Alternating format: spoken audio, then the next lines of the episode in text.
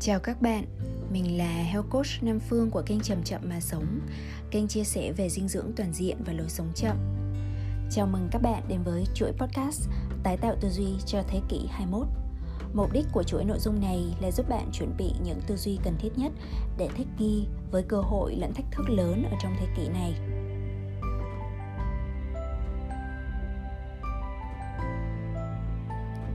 Các bạn ơi, chào mừng các bạn đến với một tuần mới.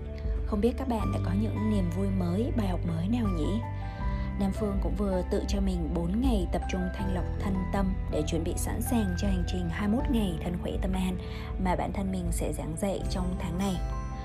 Mình hy vọng là sẽ giúp đỡ được các bạn học viên mỗi ngày thật là sát sao. Và cái việc mà tập trung thanh lọc thân tâm của chính bản thân mình là một quyết định rất là sáng suốt. Nó giúp cho Phương có thể trở lại với các bạn trong tuần này và tiếp tục đóng góp các nội dung miễn phí, đều đặn trên kênh Chậm Chậm Mà Sống Tuần trước thì chúng ta có bàn đến top 3 cách bạn đang tự cản trở tiến bộ của bản thân. Tuần này, chúng ta cùng nhau bàn đến một cái loại tư duy mà Phương cho rằng nó luôn là nguyên nhân số 1 khiến chúng ta chẳng bao giờ hài lòng với cuộc sống của mình. Thậm chí nó là nguyên nhân ngầm dẫn đến những cái cách thức mà mình đang tự cản trở tiến bộ như đã bàn của kỳ trước. Đó là loại tư duy gì nhỉ? bạn có đoán ra không?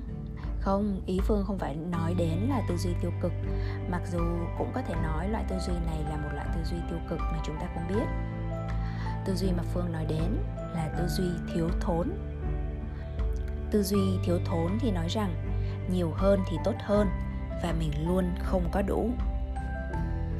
Mình luôn không có đủ tiền, không có đủ thời gian, không gian, quan hệ, yếu tố thuận lợi, thức ăn sạch, yên tĩnh, cảnh đẹp, cơ hội, sự giúp đỡ, đất đai, vân vân và vân vân. Phương chắc chắn là bạn có thể kể ra thêm và nối dài danh sách của những cái lời than thở thường trực ở trong tâm trí của chúng ta hoặc cả những người chung quanh nữa có khi nó sẽ biểu hiện dưới dạng một lời khẳng định như, tôi bận lắm, không có đủ thời gian. Hay, nhà mình làm gì có tiền mà cho con làm cái này cái kia? Nếu bạn để ý một chút, thì bạn sẽ thấy tư duy thiếu thốn đang lan tràn khắp mọi con đường ngõ phố, trong mọi câu chuyện lên lõi vào từng gia đình, từng mâm cơm. Nó làm chúng ta sợ hãi, không dám theo đuổi điều mình mong muốn, không dám dấn thân thực hiện những khao khát ở bên trong khiến ta giành giật từng chút một với người khác trong cuộc chơi có tổng bằng không. Nhưng nguy hại nhất là gì? Nó khiến ta dần đứt mất kết nối với chính mình và dần quên mất mình là ai, mình thực sự muốn gì. Và nếu cứ tiếp tục duy trì cái đà đó đến phút cuối đời, thì chúng ta sẽ vô cùng hối hận vì mình đã sống cuộc đời của một ai khác chứ không phải của mình.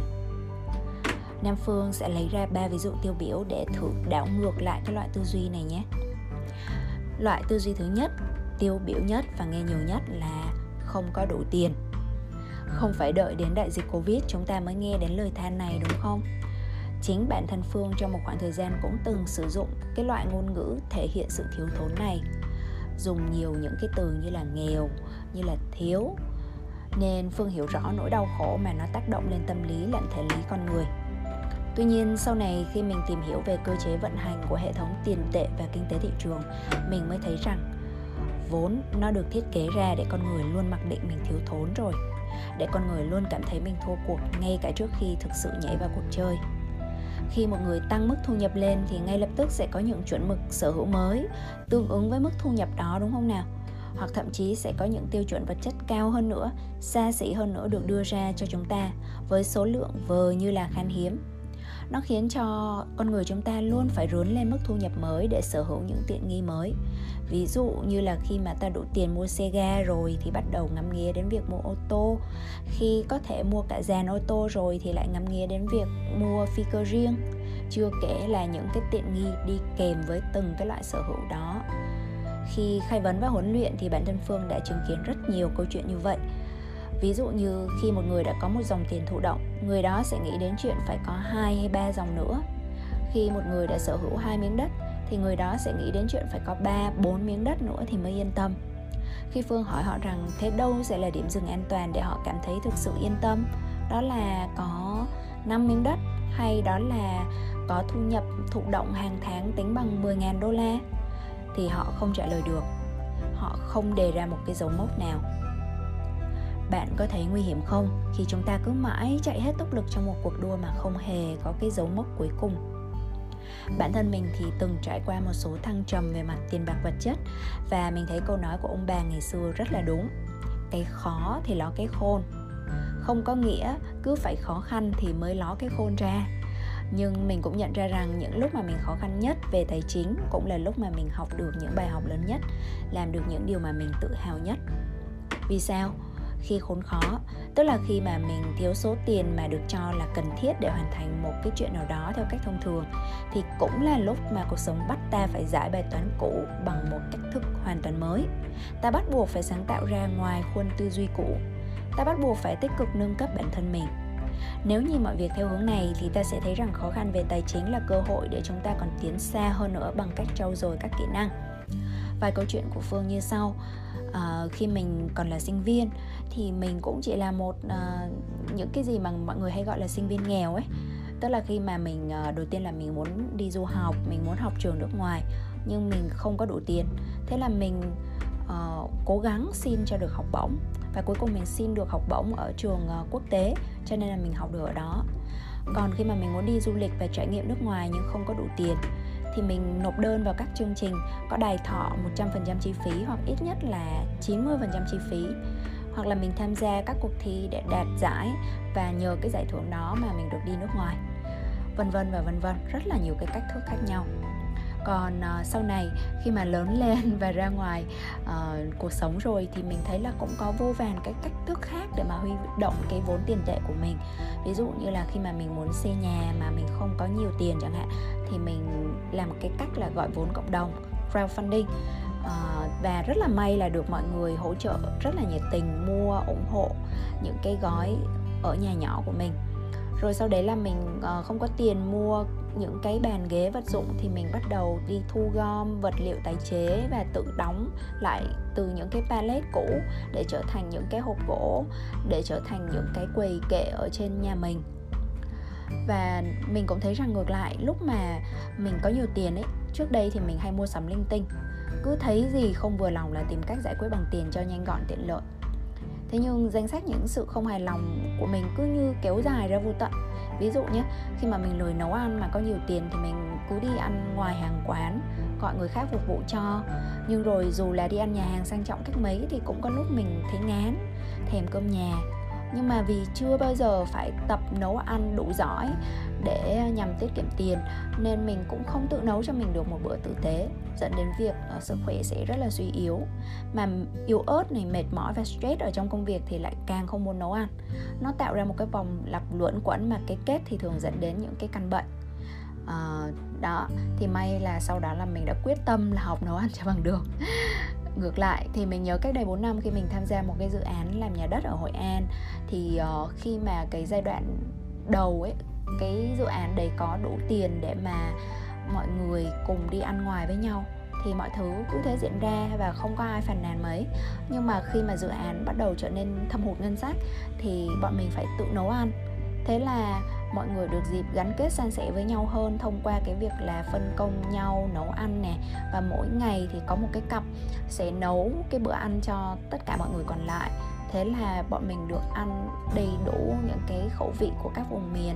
Rồi là ai cũng được chỗ một cái tài hoặc tự xoay sở theo cái cách riêng nào đó, cho dù người đó nói là không biết nấu ăn đi chăng nữa.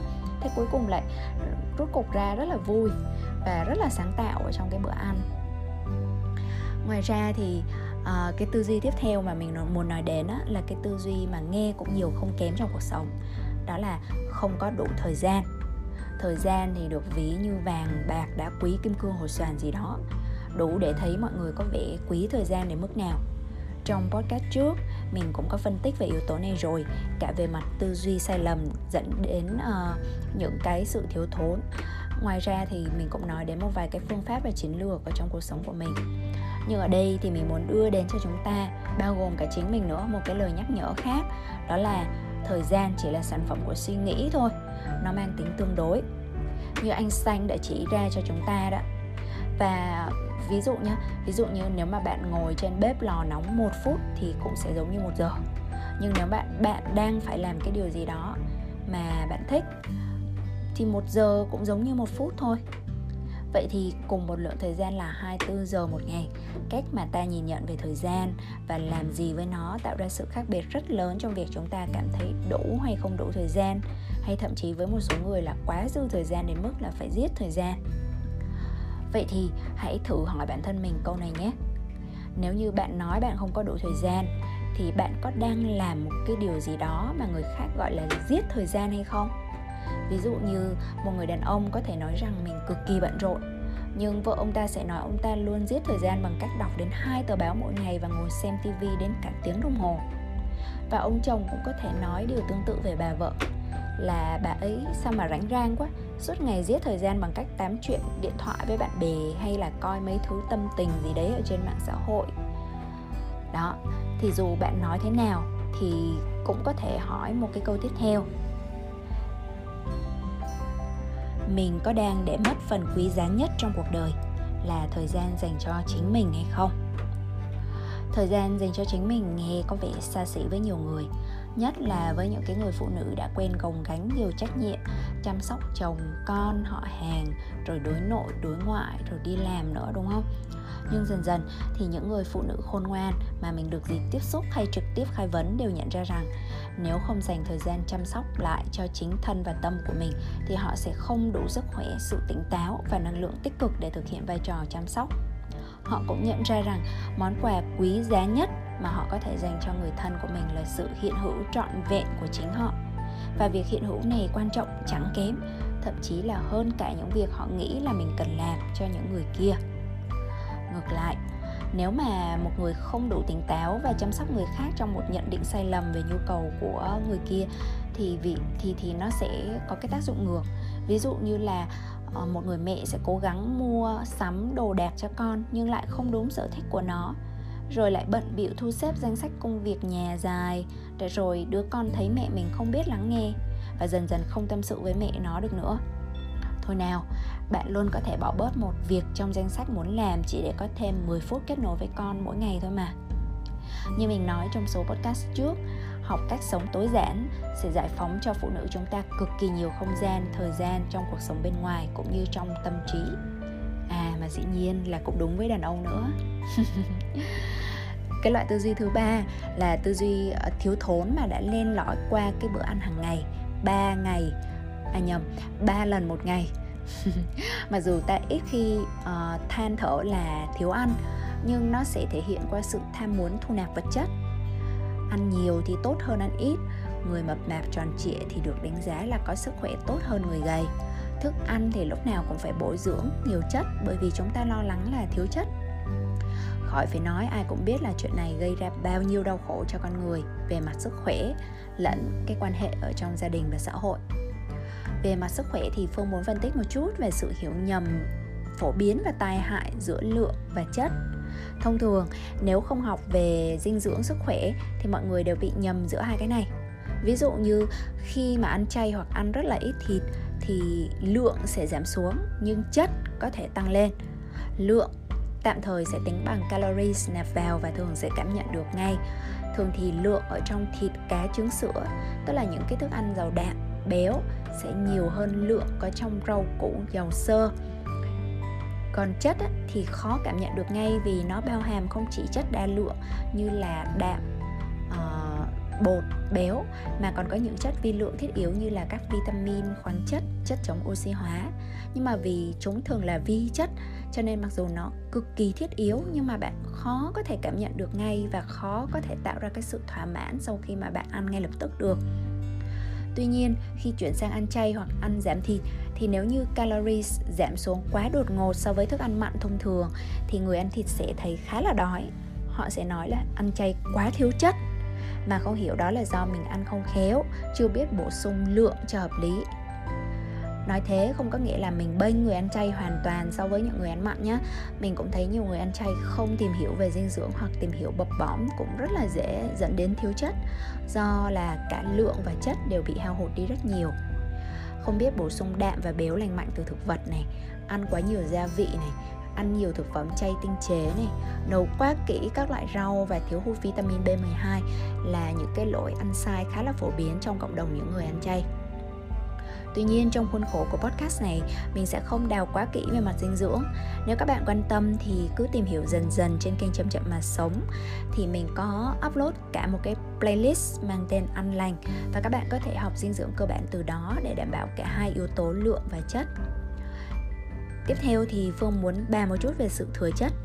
Việt Nam mình đang là một trong những nước có tỷ lệ mắc bệnh mãn tính cao nhất thế giới và chi phí chi ra cho thuốc thang chiếm đến 1 phần 3 chi phí y tế thông thường trên đầu người.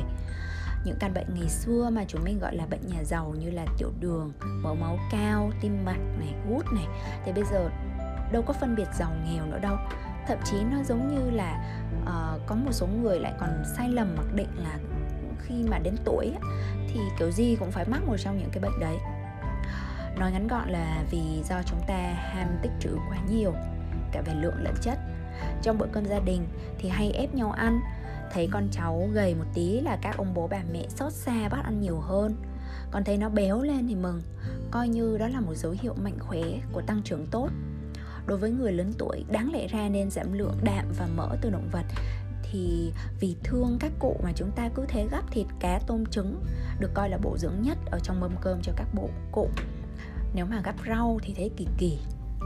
Chúng ta muốn nói rằng uh, mình đang bù đắp cho những cái tháng ngày khổ cực không có cái mà ăn ở những cái năm tháng nào đó. Nhưng mà bản thân Phương cũng từng phải đấu tranh với ông anh họ cứ đến bữa cơm là gắp đầy tôm cá cho cụ bà đã hơn 80 tuổi nhà mình biết là ông ấy thương bà nhưng ông ấy có biết đâu là vì sự thiếu hiểu biết này mà đang làm hại cơ thể của bà mà không biết nếu kết hợp nhiều đạm động vật đối với cơm gạo trắng như là bữa ăn truyền thống thì đó là một sự kết hợp không tốt mà nhiều nhà dinh dưỡng đã chỉ ra. Khi ăn thừa thì thức ăn sẽ lên men và tích tụ lại thành độc chất. Từ bổ đến độc xảy ra rất dễ các bạn ạ. Tất cả là vì ăn thừa, ăn nhiều. Các bậc giác ngộ đều chỉ ra cho chúng ta là thà ít mà đúng, còn hơn nhiều mà sai. Chưa kể là thức ăn vật chất chỉ chiếm một phần trong việc quyết định năng lượng và sức khỏe con người, nếu không nói là một cái phần nhỏ thôi. Ngoài ra thì chúng ta còn có thức ăn tinh thần, còn có nhiều loại thức ăn tinh tế khác nữa đến từ trời và đất. Phương sẽ bàn đến sau. Giờ thì các bạn chỉ cần biết là nếu mình ăn quá nhiều thức ăn vật chất thì càng khó tiếp cận các loại thức ăn tinh tế hơn. Bởi vì nó nằm ở tầng cao hơn mà những người trần mắt thịt hay là những cái người mà có thân thể nặng nề, cục mịch thì rất là khó mà có thể tiếp cận được. Và các bạn cũng hay quan sát mà xem, những bậc giác ngộ, những nhà thông thái, những người sống trường thọ thường rất là ít khi béo. Họ có thể gầy mảnh khảnh, hoặc thậm chí là có những trường hợp trông như da bọc xương, nhưng bản thân họ lại rất nhanh nhẹn và tinh anh. Vì dù cho có cái thân thể vật chất đang hạn chế, nhưng phần thần khí, năng lượng bên trong con người của họ lại luôn tràn trề những cái đó nó thể hiện qua những cái như là giọng nói này cái sự nhanh nhẹn trong dáng đi này hay là cái sự sáng quắc ở trong đôi mắt.